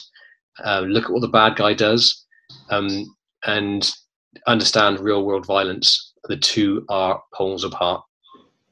Mm. See, so last two questions I have uh, written down and prepared. So again, the next one is still connected to what we what you just said. So when person realizes that the categories, the four categories, are different. Uh, and a lot of people do start martial arts for self-defense. They believe that's the way to go. Uh, but then, if a person realizes, or we, the world becomes clear, okay, these are different. How would you describe the what's the role of martial arts in modern world? Why why should they stay? Why should they stick around rather than just people go and train just self defense? What what do you what would you perceive as the value of martial arts? The um they don't have to be mutually exclusive in the sense that uh, if you if you understand the difference between the categories, you can make your martial art work. So if you look back to I mean my background's in Japanese martial arts primarily. So look at look back to the way that the samurai um, operated. Uh, they had no choice but to learn how to fight because everyone everyone was skilled. You know, when everyone knows how to fight with it with a weapon, and it's important in jiu-jitsu, aikido, that they're all uh, jiu-jitsu is a, a weapon-based system. Um, one only you'd only use unarmed skills, taijutsu, when you didn't have access to those weapons, or you're disarmed, or you know, for any reason on the battlefield. Mm. Um, that's not the case now. So unless you're involved in the military or to a certain extent police security, you don't need those skills for the same reason. Um, so you can still have functioning self-defense skills via martial arts if you address those issues we've already mentioned about um, looking at ways that bad guys actually really do attack. And it's not by chops to the head mimicking sword movements. Um, it's not by wrist grabs, unless maybe uh, you're trying to abduct somebody or such like. But generally speaking, they, you know, there are certain ways people attack, um, which are quite common. Big haymaker punches, very common bear hug tackling type actions, very common. Uh, if you have something, for example, like the spear system, um, to, to form a foundation to give you the bridge to the skills you've learned in martial arts, that makes the martial arts skills, the physical stuff, uh, useful.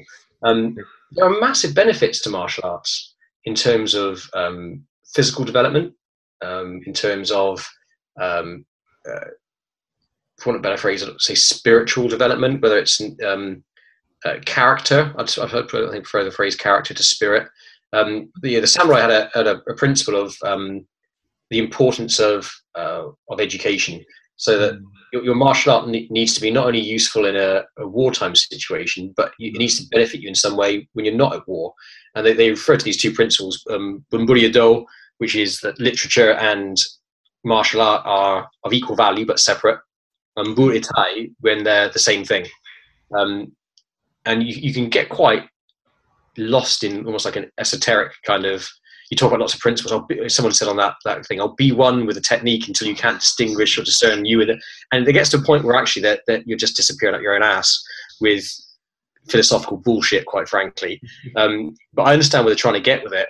Um, martial arts can develop your your your um, your character. They can develop you physically. Um, but you think like they're, they're byproducts in a certain way. So by learning how to fight, um, you learn self-discipline. You learn respect for the other person.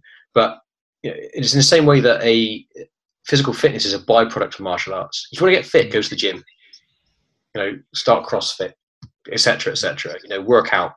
Um, you will get fit as a byproduct of martial arts but it won't be as efficient necessarily if you spend all that time working solely on your fitness. Sure, um, sure. You will gain discipline mm. during martial arts, but again, if you if you're looking at self control, then maybe you need to go on an intensive course of meditation.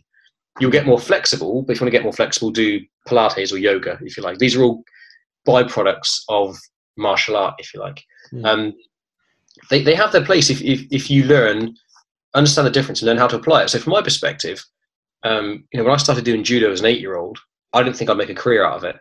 Mm. Um, and again, I was never a good enough judo player to make a career out of judo. Um, but in terms of the the background that gave me, again, thanks to having great uh, great instruction, the background it gave me for doing jujitsu, and then the importance that I had in my role in the police service, mm. and then um, being able to apply it on a relatively regular basis, and then being able to teach people it, and then that massive, massive step, a huge door opens up when you you apply the spear system to it, and you start understanding real world real world violence. You understand how um, you know every, everything that Tony Blauer has kind of viewed and had an opinion on. At some point, somebody has said you do realize that in the medical world we call it this. So he's not made up anything. He's not come up. He's just incredibly um, observant, and he's got a an incredible instinct for these things. Um, so I'd, I'd say you carry on practicing martial arts in the same way that you have, but just understand the difference between do and jutsu, if you like. Mm. Um, you're missing the point. You know, your aikido is more than just physical movement. It's all about developing your spirit, and that's fine. But that doesn't help you when someone's trying to punch your face in. Mm. So as long if if you're practicing aikido to develop your spirit, that is fantastic. Mm. If you expect it to work in the manner that you've trained it in a real life encounter against somebody who's genuinely trying to hurt you, um, don't be surprised when the skills don't work, when the bad guy doesn't move like Uke's moved. Um, and that's that's not knocking any particular system. That's just being honest. Um, and again, show me footage and a lot of footage of, of that not being the case of a truly resistant person being thrown around like you see in you know in different dojos. It, it just doesn't happen.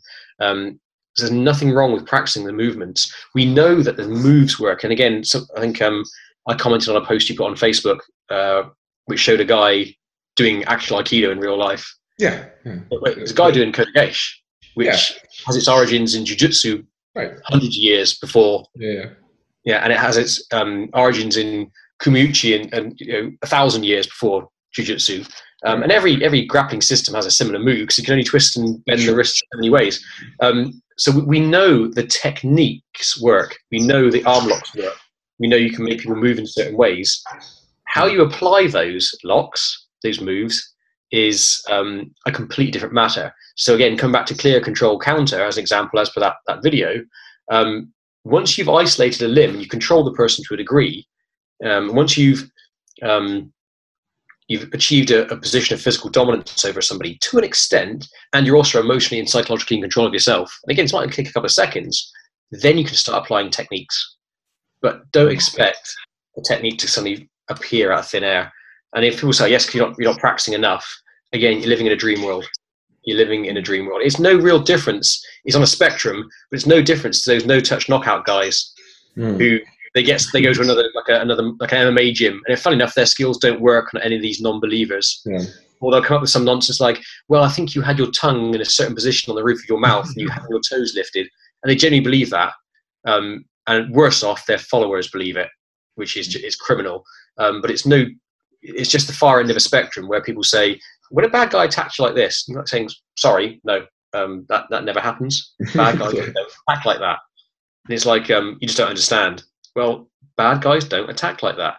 The, you could guarantee, going back to samurai, how they would attack because when you're wearing armor, there's only such a, a range of movement you could work on. Right. Um, and you know, jiu-jitsu became, became formulated in certain schools where some schools focused on percussion and striking more so than some schools focused on grappling or arm locks or strangles, etc., etc. Um, there's only so many ways you can move. Um, you know, the, the after a battle, samurai would write down in, the, in scrolls, Makimono, um, how someone moved. You know, be mindful of this technique because you know, X amount of people lost their arms because their elbows were too flared when they did something with a sword. to keep your elbows tight because um, you know, unless you understand that, that, that background and depth, um, they're just moves. You know, it's like applying a, a kata. Again, if you think it, I'll probably get a lot of heat for this, but if you honestly believe that kata is going to help you in a self-defense situation, um, I don't really agree. In fact, I don't really agree. I don't agree in the slightest. I think again, kata in, in category one has its benefits in terms of balance, technical expertise. Um, if you want to try and apply these moves, which are hidden, you know, hidden in kata, um, get someone in a protective suit on, ask them to go through a role play, you know, uh, bump into you in the bar, um, and you, the, the, guy turns around to you and says, you know, "What's your fucking problem?" You're like, "Well, I'm, I'm really sorry." That's your starting point. That's how your fight starts. Not someone applying a stance and then going, okay, try and make this technique work. Um, here's a move I learned from Cat, which I need to unravel and unlock the secret method of why are you trying so hard? It mm. make it difficult. Sure. Well, the, the last question I wanted to ask uh, officially that I prepared, uh, it's actually a question from a myself as a new, still kind of developing self-defense spear PDR instructor. Uh, and I thought maybe I could ask it off the record, but at the same time, I realized it's a great opportunity for people if, if, if i'll ask you that question it's a great opportunity for people to see how you think how you answer these types of questions when it comes to that. And i think it's a fairly simple answer uh, question in, in a certain degree. Uh, but the, the question itself is uh, if a woman asks you in a self-defense class in a spears in a spears uh, class how do you recognize an attacker? How do you yeah, how should a woman recognize an attacker? How would you how would you answer such a question? What what would your answer be if i can ask of course um, i'm curious as to why why a woman why what's the difference between a woman recognizing an attacker and a guy recognizing an attacker so actually so there's a background to this story of course uh, so i'm preparing uh, to give a class, a self-defense class, uh, where women, mostly women, will be involved. And I asked them to to to let me know what questions are interesting for interesting for them. And one of the women I know is interested in that question.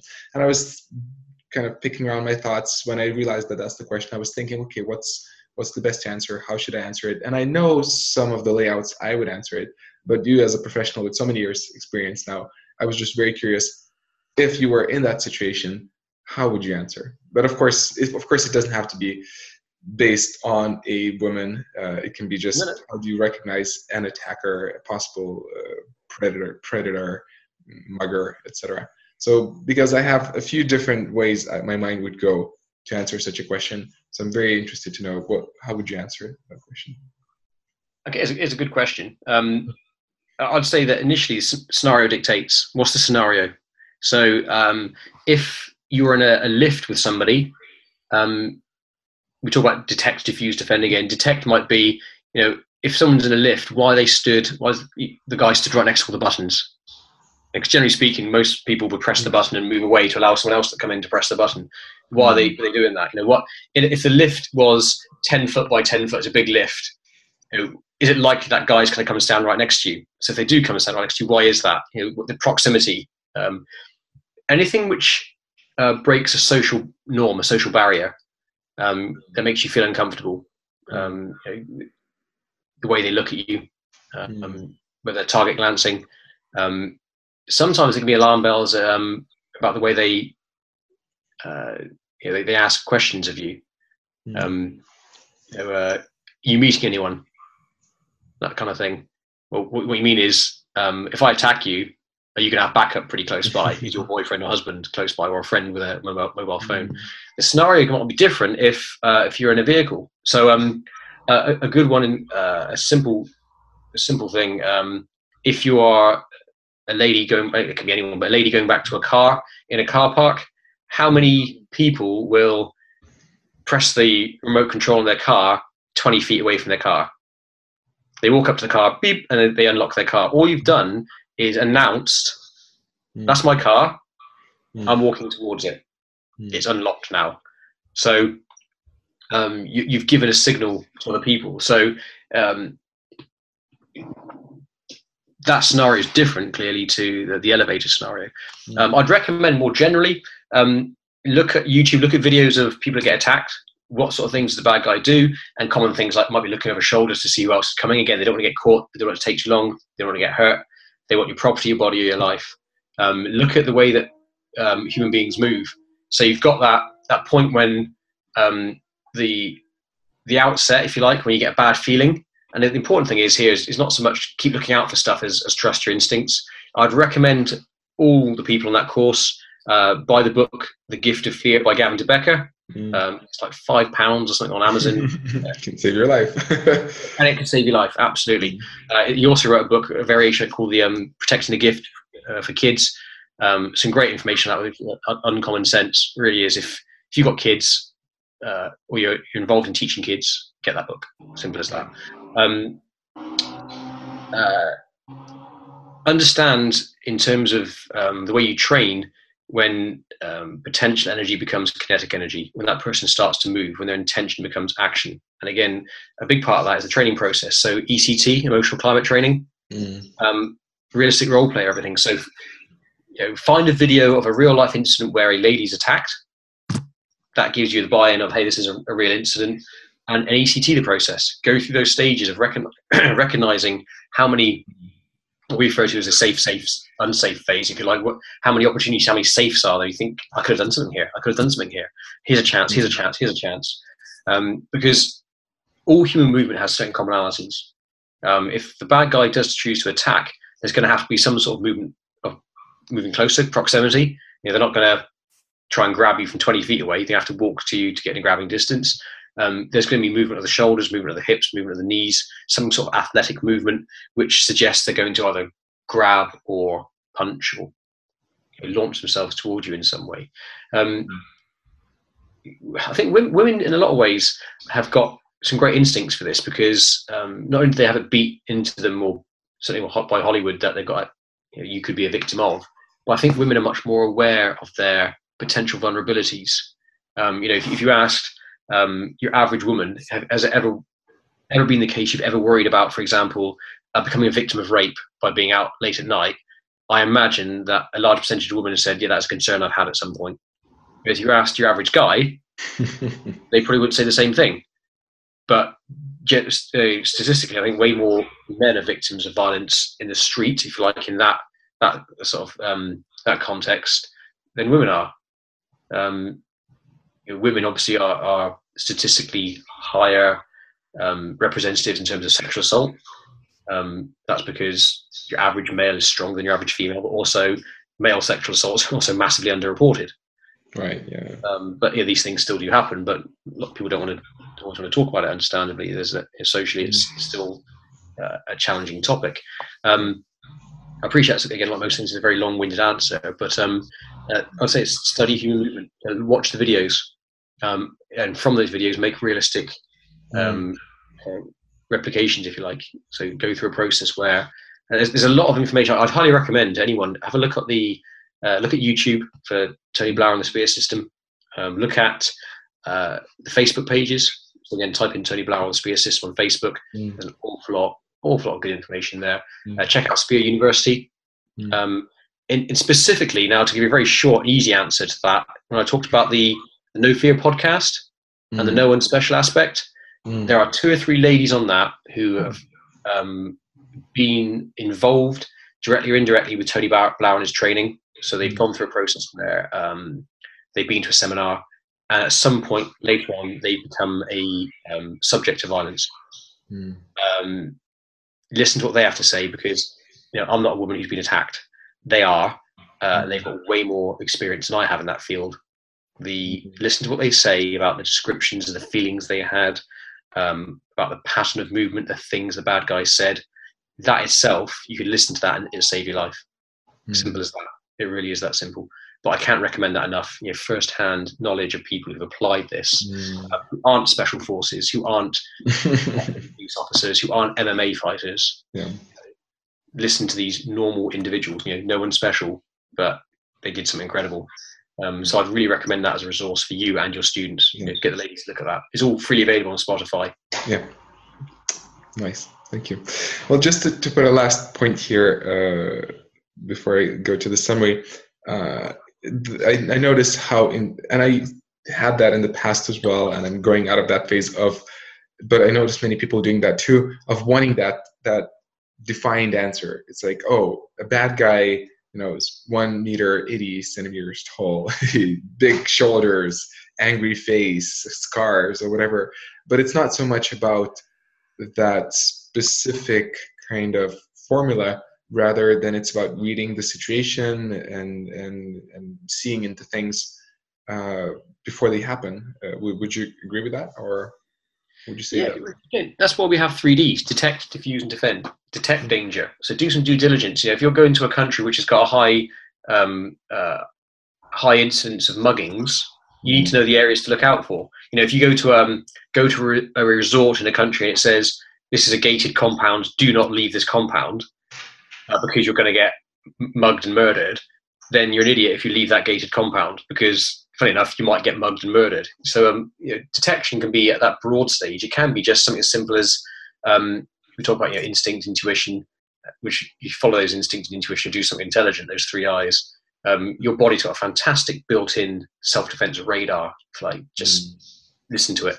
Um, you know, one of the things that Tony Blauer often says is that every single person who ever got involved in a violent encounter who survived it always said, "I had a bad feeling.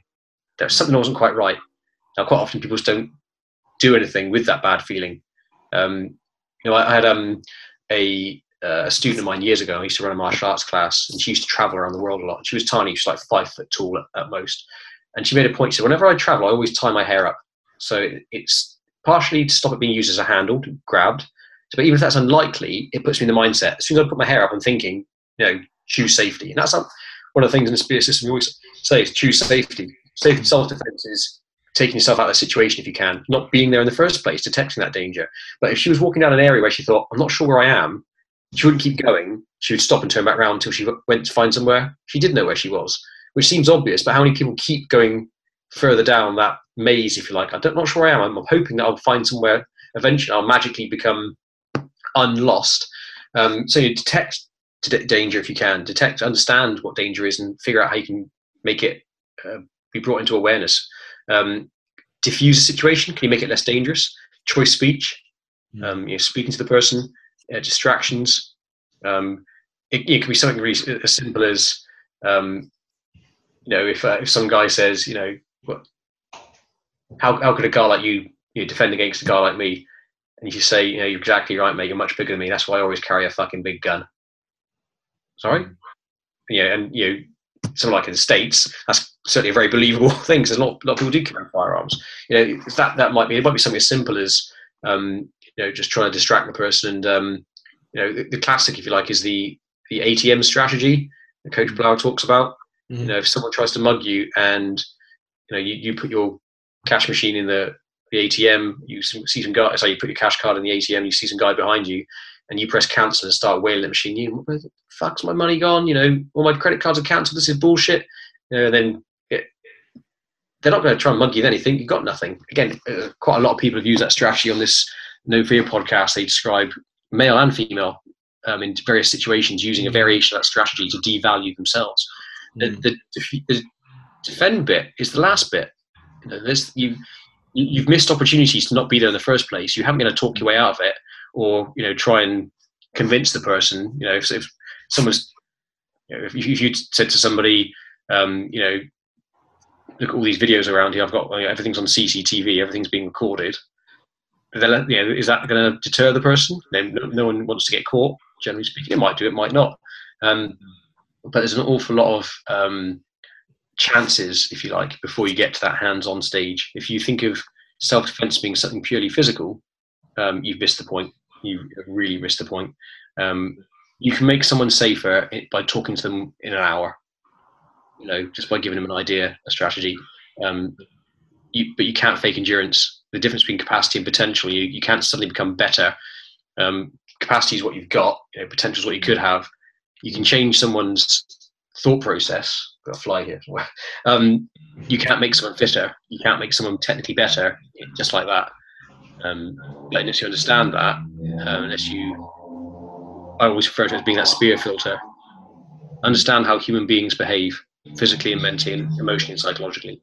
If you understand that, you've got an idea of um, a, a, foundation for learning self-defense. It's got nothing to do with if a bad guy attacks you in one of these fanciful ways. Um, you know, and you spend hours and hours learning how to do stuff. You're getting good at the wrong thing, stuff that's not going to help you in a real situation. Mm. Cool. Well, this was, and thank you very much for the answer. and this was the, the last official question I had. And while I'm thinking in my, in my mind, this, this is such an endless, endless subject. So I wouldn't be surprised if, if there would be an inspiration point to, to continue the subject somewhere in the future. But also there's only that much information that anyone who listens to this can, can get into their brains at a single time.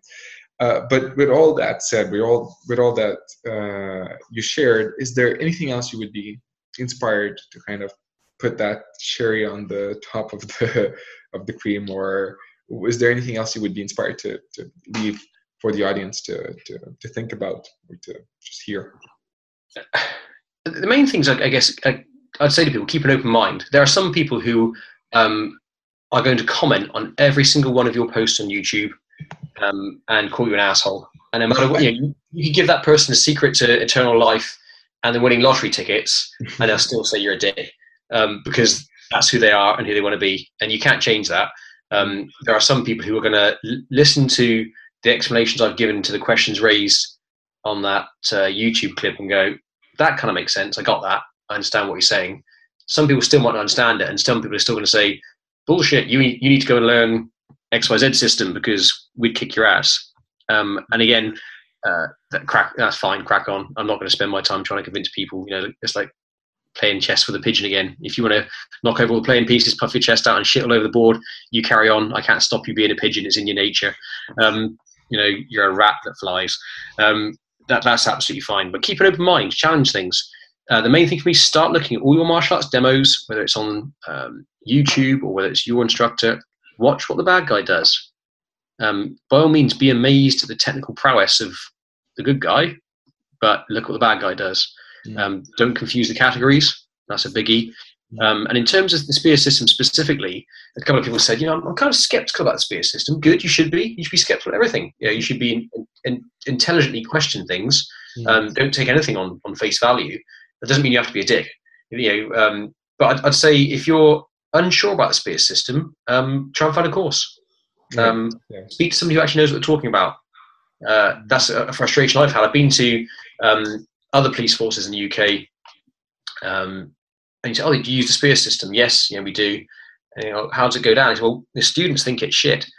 Really, you know, we've had some great results, but also the feedback we get is fantastic as well. Um, and then you see them teach it, and you ah, I get it, yeah, that, that's shit. you know, you're teaching it really badly. Um, and you see that with any martial art. There are some people who are practitioners of any art who are very good at what they do, and some who are very bad at what they do, and they do a disservice to that that system or art or style um, by being poor practitioners.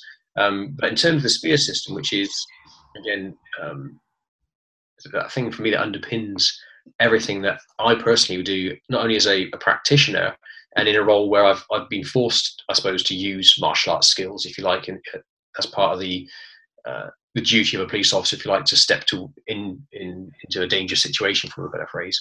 But more importantly, my role as somebody who teaches other people to do that. Um, be be mindful from an intelligent perspective of criticizing something you don't understand.